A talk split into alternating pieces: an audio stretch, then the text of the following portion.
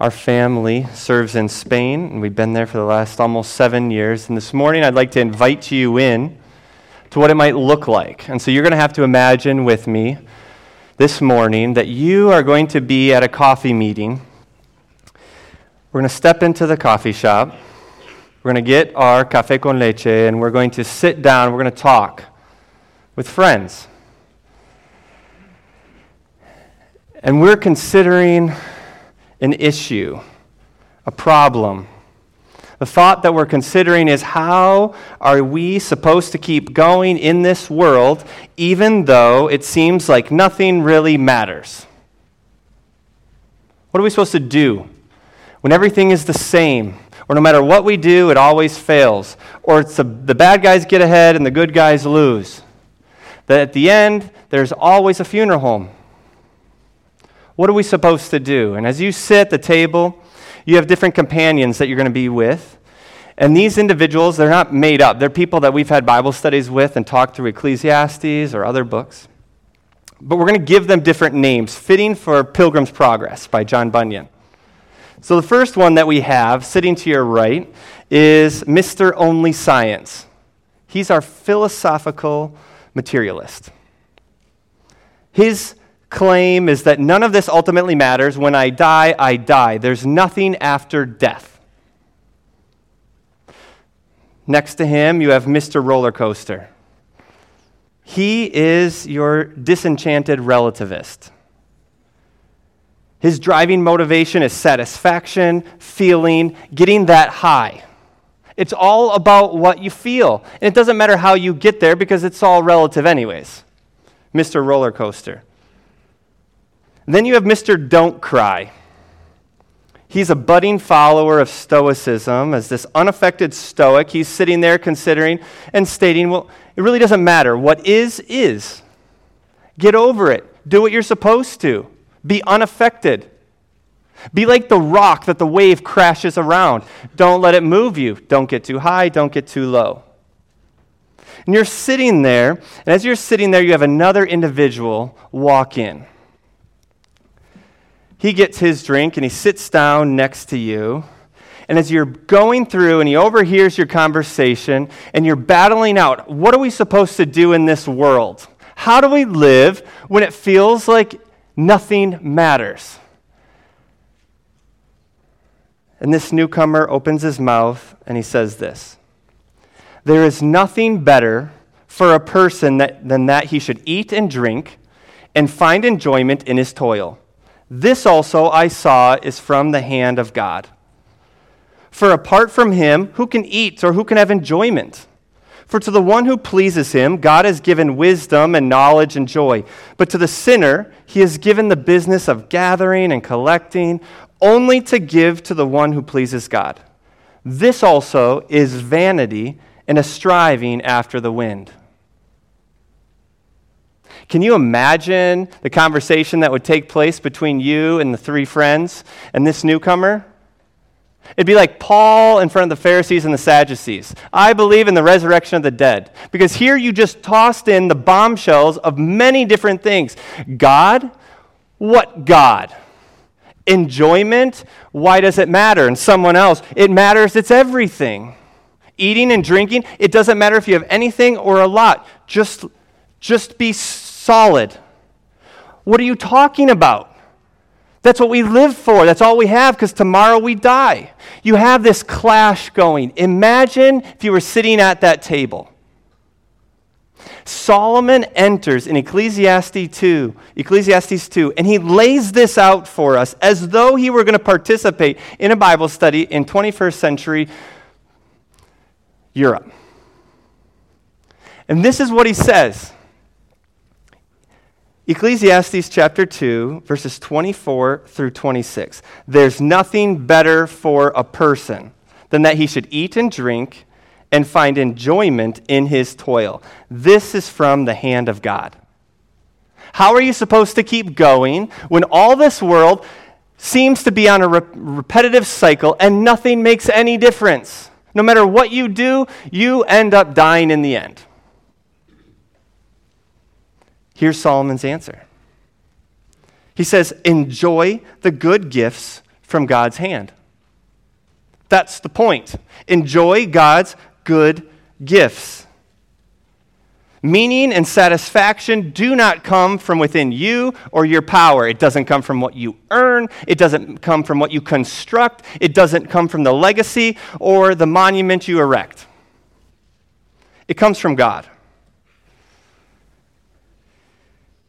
Now, this portion, what Solomon shares with us, comes from a larger whole, the book of Ecclesiastes. And it is going through Ecclesiastes that Solomon begins to explain I tried that, it failed. I tried this, it failed. I did that, doesn't work. Don't even bother over here because believe me, that didn't work either.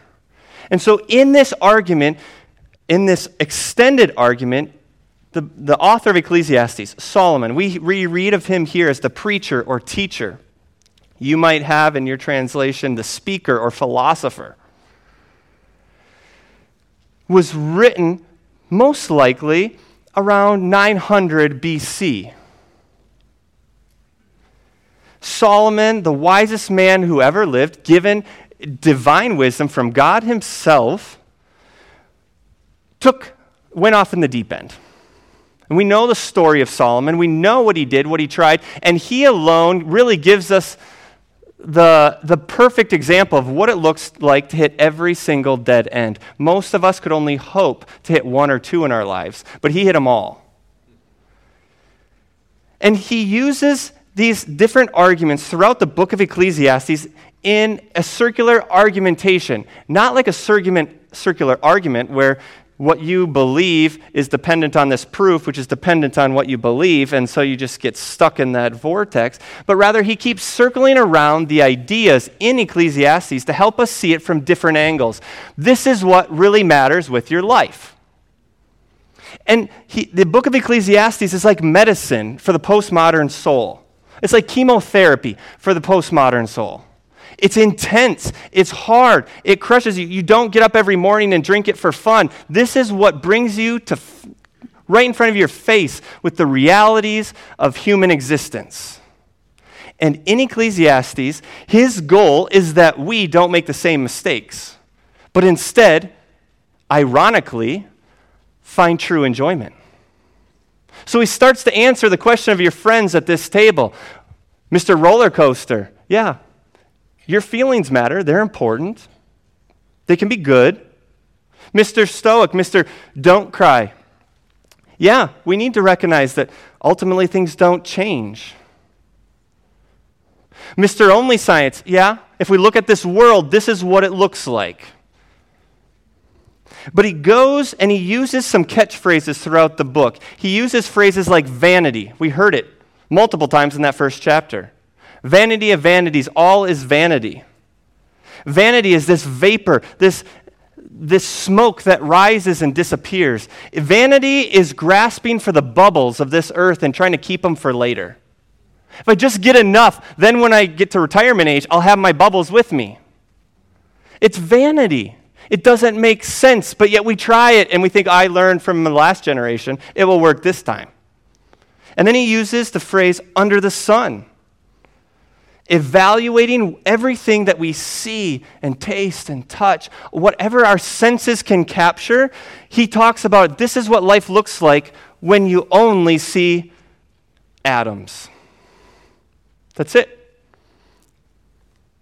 But from these arguments, Solomon leads us to accept the fact, the good idea that God has for us that we can and should enjoy God's good gifts from His hand.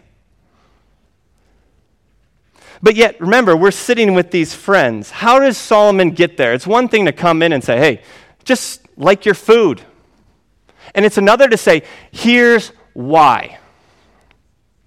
And here's how you can. And so, in this passage, what we're going to look at this morning, we're going to answer that question how? How can I accept these good gifts from God's hand? How can I get to the place where I can legitimately enjoy these relatively small daily gifts, even though it seems all around me nothing really matters? How can I?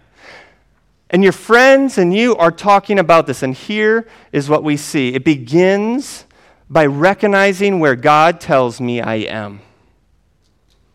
Recognize where God tells me I am. In verses 24 through 26 of Ecclesiastes 2, this is what we find I am created for enjoyment.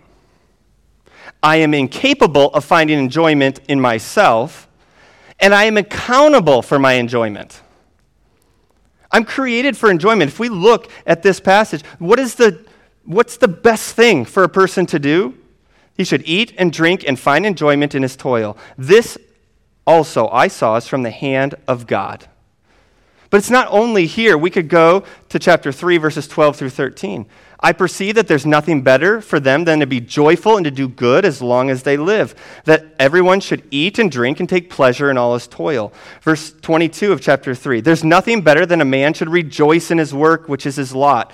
Chapter 5, verses 18 through 20. What is good and fitting is to eat and drink and find enjoyment in his toil. Verses, chapter 8, verses 15. There's nothing better under the sun for a man than to eat and drink and be joyful. Chapter 9, verses 7 through 10. Chapter 11, 8 through 10. He keeps coming back to it. Why, does, why is Solomon so stuck on the relatively, relatively mundane tasks of going to work every day, coming home, eating food, drinking, and being with our family? Because those are good gifts from God. And we just celebrated Thanksgiving. And we, and we shared perhaps what are you thankful for? What's the most meaningful thing to you? Probably not a lot of people listed off what in the back of our mind we really think is meaningful about money and financial security and retirement. Instead, it was, it was based on simple things like my family, my job, what we're eating right now. So Solomon brings us back and through this, and he explains this is good. You were created for that enjoyment. But the problem is, you're incapable of finding it in yourself. You're not an artesian well. You can't just spring up that enjoyment. You need something from outside. It needs to come to you. You don't just get it from staring within you. And so we see we're incapable of finding this enjoyment by ourselves. Verse 25 For apart from him, who can eat or who can have enjoyment? For to the one who pleases him, God has given wisdom and knowledge and joy. But to the sinner, he has given the business of gathering and collecting, only to give to the one who pleases God. One author stated this way a can of cherries and a can opener are two distinct gifts. You need both of them. You can have all the work, and you can have the food, and you can have the drink, and you can have the family, but if you don't have the ability from God to enjoy those, you're still left with gravel in your mouth. And so you can amass wealth and you can have all of the, the things that this world says this is what you need, and you can find out it's like rocks in my mouth. We're incapable of finding it in ourselves. He says, There is nothing in man himself that brings it, it is God who gives that joy. God is the one who gives us this ability to enjoy these small, repetitive, good gifts. You were created for enjoyment, and then God says, Come to me, and I will give it to you. But we think, I'm going to find it on my own. I'm going to root around and look in the trash and find where I can get it instead of going to my Father to give me the good gifts. We all do it. And Solomon saw nothing different 3,000 years ago. And so, in this created for enjoyment, God's blessing on it, we go to Genesis 1 and we see this is God's good gift. And then we hear Solomon repeat it over and over and over again. God says this this is good, this is good, this is good. And he gives it to us. We also recognize we're accountable for that enjoyment. Verse 26.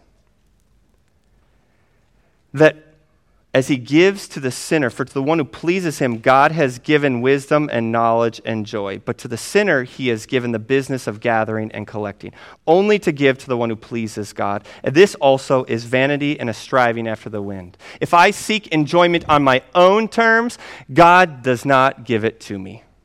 Because a good father doesn't let his child get something good for the wrong reasons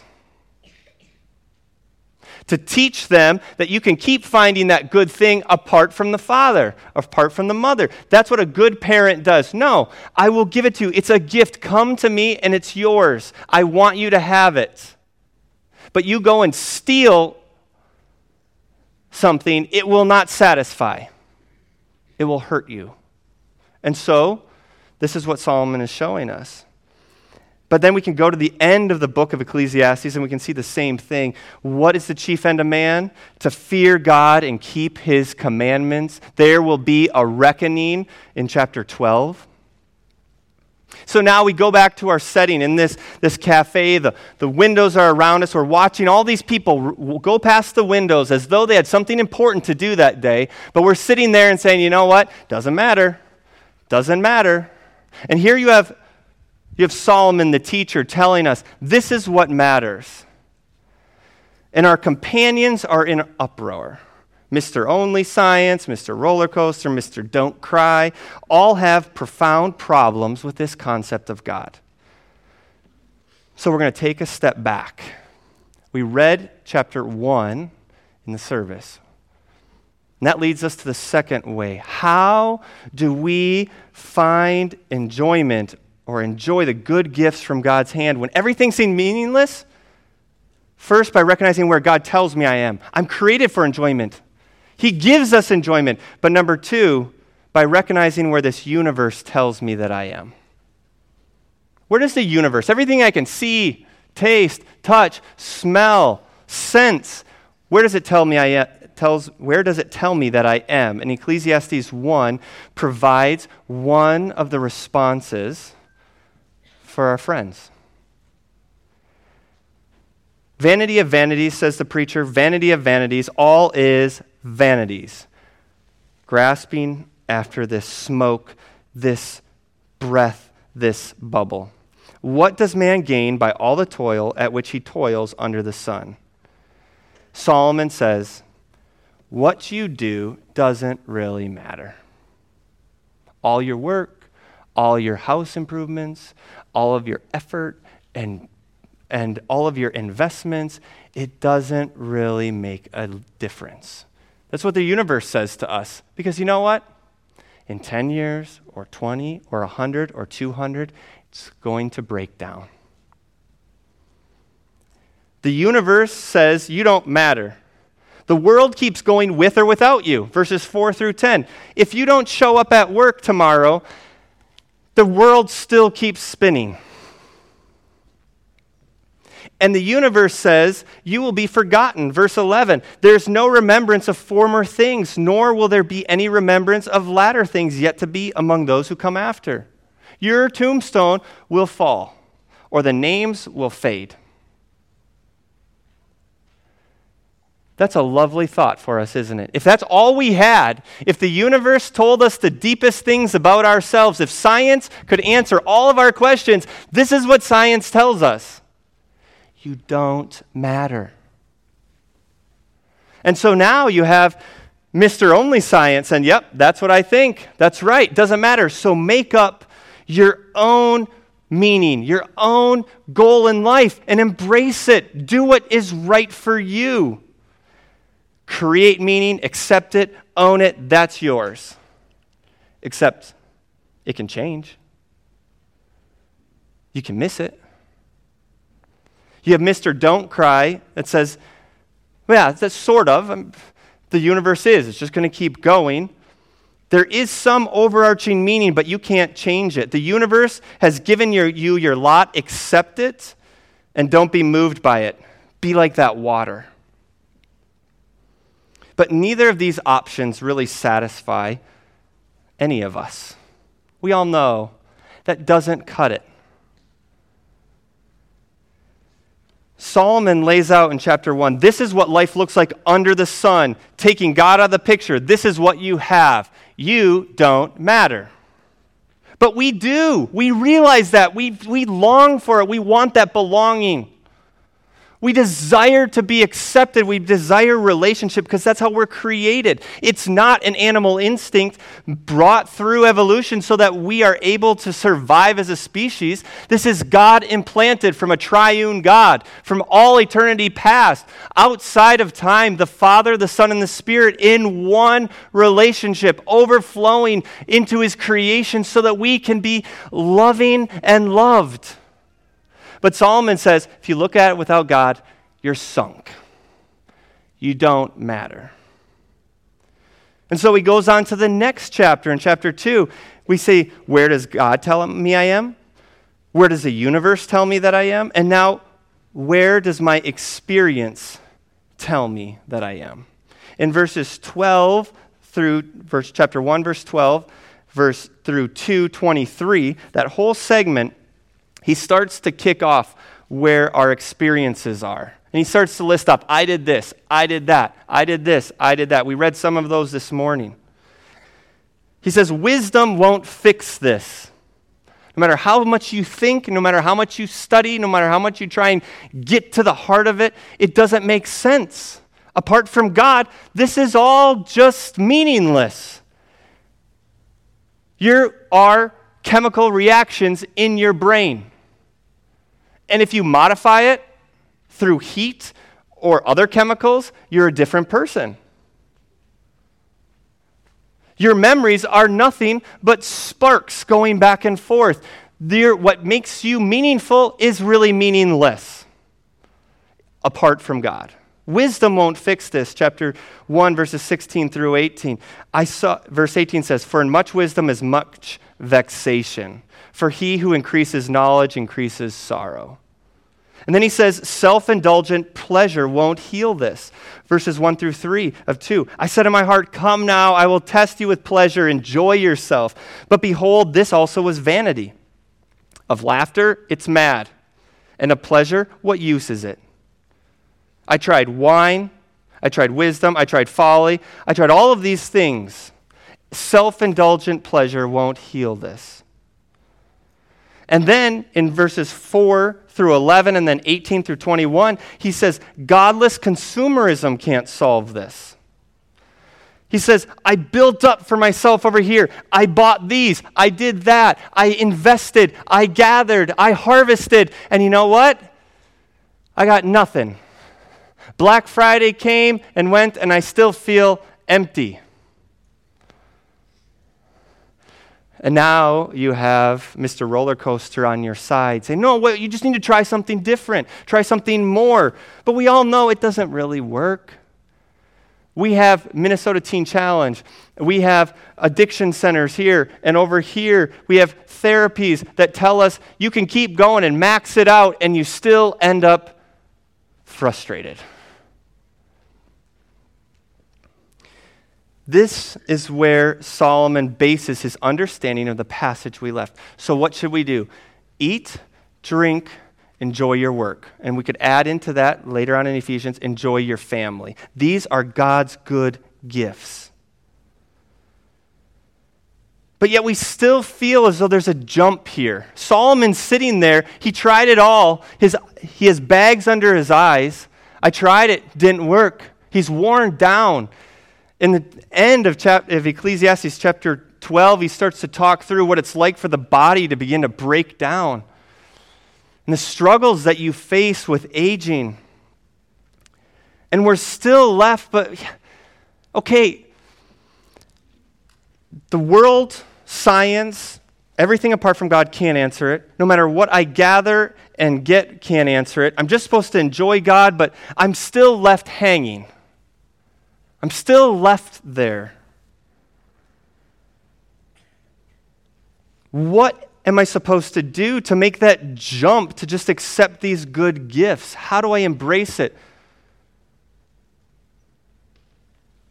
And we forgot an individual in all of this. We have Mr. Roller Coaster and Mr. Only Science, and, and we have uh, Mr. Don't Cry, but we also have you. you're at the table. Because you try and try and try. And it seems like things just don't change. Or your spouse doesn't change. Or your child doesn't change. You invest, invest, invest, and it all gets blown away. And you, you try to do what's right. You try to follow the path of wisdom. You try to just get your ducks in a row, and you still fail. You put your head in your hands at the end of the day and say, What is the point? Why keep trying if it doesn't do any good?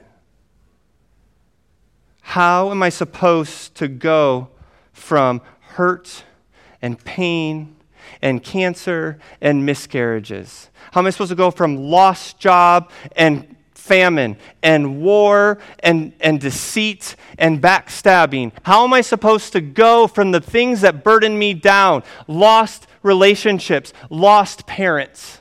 How am I supposed to go when there's still places like the ICU? and say, God has good gifts. What am I supposed to do with the reality of pain in this world? Where do I go? I just say, oh, I have something to eat and something to drink. I have work, I have a family, but what if all of that is bitter in the end? Because Solomon is giving us this point of view. He's dealing with these arguments and he's saying, this doesn't work, this doesn't work, this is what we have to do. But we're still left waiting. We need the bigger picture. We not only need where God says we are and where the universe says we are and where our consumerism or our enjoyment says we are, but we need to recognize where God tells us He is. This is what changes it from being a purely philosophical argument to what's a reality to you and I. Where is God? Because we looked at where we were, and then we looked at where the universe says we were, and then we looked at where our experience tells us we are. But now we're going to ask, where does God say He is? And this yearning, this battling, this fighting that we read in Ecclesiastes, this grasping after the wind, and this groaning of a teacher saying, I tried it and it doesn't work, is what we see in the ministry, the life of Jesus Christ. He entered this world and he looked around and he saw the failures and the sickness and the death. He saw the famine and he saw the, the tears. He saw the hypocrisy. And what does he do? He groans. Someone greater than Solomon came to this earth and he looked around and he said, Ugh, why? Why don't you see? And so in Mark 8, he's groaning, and the, the terminology used is just this, ugh. Why can't you see this as he deals with unbelief? In Mark 7, he sees the pain and suffering all around him, and he's deeply moved in his spirit, and he groans because he sees how the world is crushed, it's broken. God tells us he came. Jesus walked in this broken world. It's not an intellectual exercise that we can deal with over coffee. This is what we deal with when we get in our cars and when we lay in our bed at night.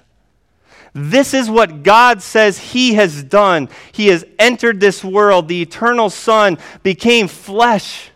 He was born. He grew. He dealt with the struggles of humanity. He embraced them, as Philippians 2 tells us. He added to his divinity his humanity, and he becomes these two inseparable natures so that he could perfectly experience all the groaning and the difficulties that we face every single day, but yet he could experience them at the depth of God. That's where God is. He's here. And his eternal Son entered this world. And that is why when he gives his life as a sacrifice for us, it's not just to make God the Father happy He's giving his, us his goodness because he's making things right again. His perfect life and his perfect death and the resurrection shows that God is putting the pieces back together.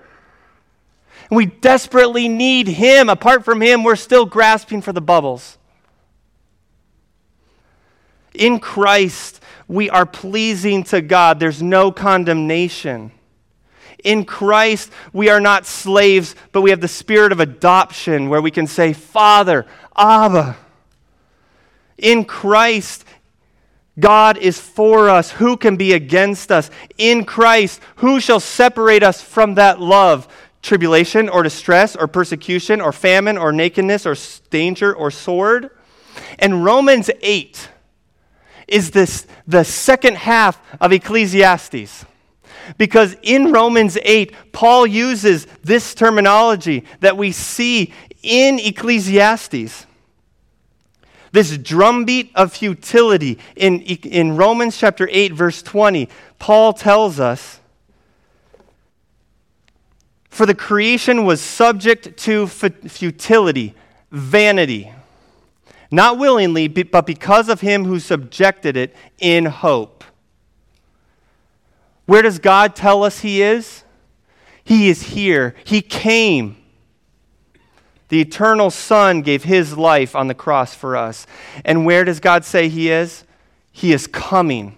That the creation itself will be set free from its bondage to corruption and obtain the freedom of the glory of the children of God.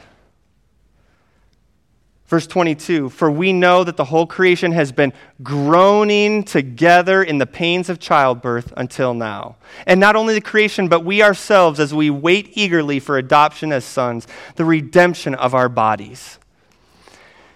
Paul utilizes this, this drumbeat of Ecclesiastes, the futility of all things, and he says, Look around you. This is where the creation is, but it's not where the creation will be. God is not only here, and He came and He died, but Jesus Christ is coming again to make things right, to bring things together, to make all things new. That's how we move and we say, This is good to eat, this is good to drink, this is good to work, even though it's all going to be gone tomorrow. It is good. It is a good gift from God because He came and He's coming again. He will restore this world. And so it's not a logical leap.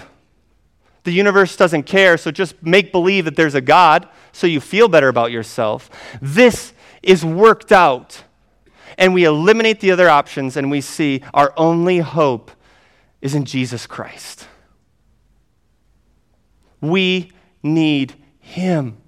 And when I recognize who I am in Jesus Christ, I come to God the Father, Abba, Father. And I say, God, I want these good gifts and give me the enjoyment to go with them. Because it is to those in whom God is pleased that He gives the ability to, en- to enjoy what He has given. And we are pleasing to Him in Christ. This means that we, as believers and followers of Jesus Christ, are able to dance on the knife edge of levity and lament. We know that this world will be remade and we can't ultimately fix anything. But at the same time, we can cry out to our Heavenly Father who loves us and cares for us and has walked this, uh, as the Son has walked this earth. And we can say, God, send Christ quickly. Please, we're hurting here. As we sit at the hospital bed, as we sit in the therapist's office, as we sit at our cubicle, we cry out to our good Father and say, Please, I need you. And He has promised that He will give us the enjoyment in His good gifts when we try and try and try to do something good and it just won't work, we can realize that this is from the hand of God. My value, my identity is not wrapped up in my 401k plan because it will evaporate. But God doesn't care. He sees me through his son, Jesus Christ. And he loves me. My life and identity is not wrapped up in my year end reports or my tax reports. My life and identity is not wrapped up in my community service or church service. My life and identity is wrapped up in something that is incapable of displeasing God the Father? Jesus. I can enjoy my food and my drink and my work because my value doesn't depend on it. For evangelism, this means that we can agree with Mr. Only Science and say, You're right. We will not ultimately change a thing. The world will forget we are here. And we can look them in the eye and say, But our Creator won't. With Mr. Roller Coaster, you can say, You're right. Your experiences are important and your pleasure is important. You were created to enjoy good things. But a Ferrari doesn't find enjoyment in sugar poured in the gas tank, and you won't find enjoyment in what you're pouring into your gas tank. The Creator has something to say about what it runs best on. For Mr. Don't Cry, you're right. It's not our job to change the universe, but God has invited us to talk to Him about it because He can. This is what God is working out. God is bringing us to the end of our trash digging, looking for what we think are good gifts, but not from the Creator's hand. And he, what we end up is disappointed trash. But when we come to the Father and we receive the good gifts and we accept them not because of our goodness, but because of what He has done, we can say, I am free. I am okay to, to love him because I am, I am made new in Christ. He answers and he gives our deepest longings so that we find them only in him. There's a reason why we put our names on the Christmas presents to our children so they don't forget the giver. Because the gift is going to be broken, but the giver's right here. So eat and drink, work and play. Invite your family and neighbors and friends, your coworkers into your life so they can see you enjoying God's simple but good gifts. Rest assured that in Christ we are loved. And don't be deceived, my brothers, for every good gift and every perfect gift comes from above coming down from the Father of lights, with whom there's no variation or shadow due to change. And what are we about to do? We're going to eat, we're going to drink, and we're going to remember that God has come.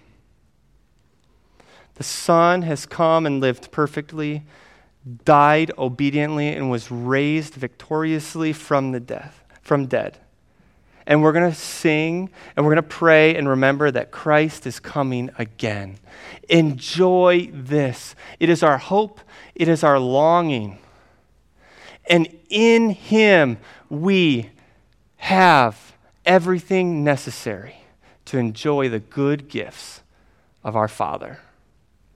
Heavenly Father, we pray that as we walk away into this week, into our jobs, into caring for our parents or caring for our children, into caring for our lawns or shoveling our sidewalks, that we will accept your good gifts and we will realize the incredible love that you have bestowed upon us through your Son, Jesus Christ, and his presence in us through your Spirit.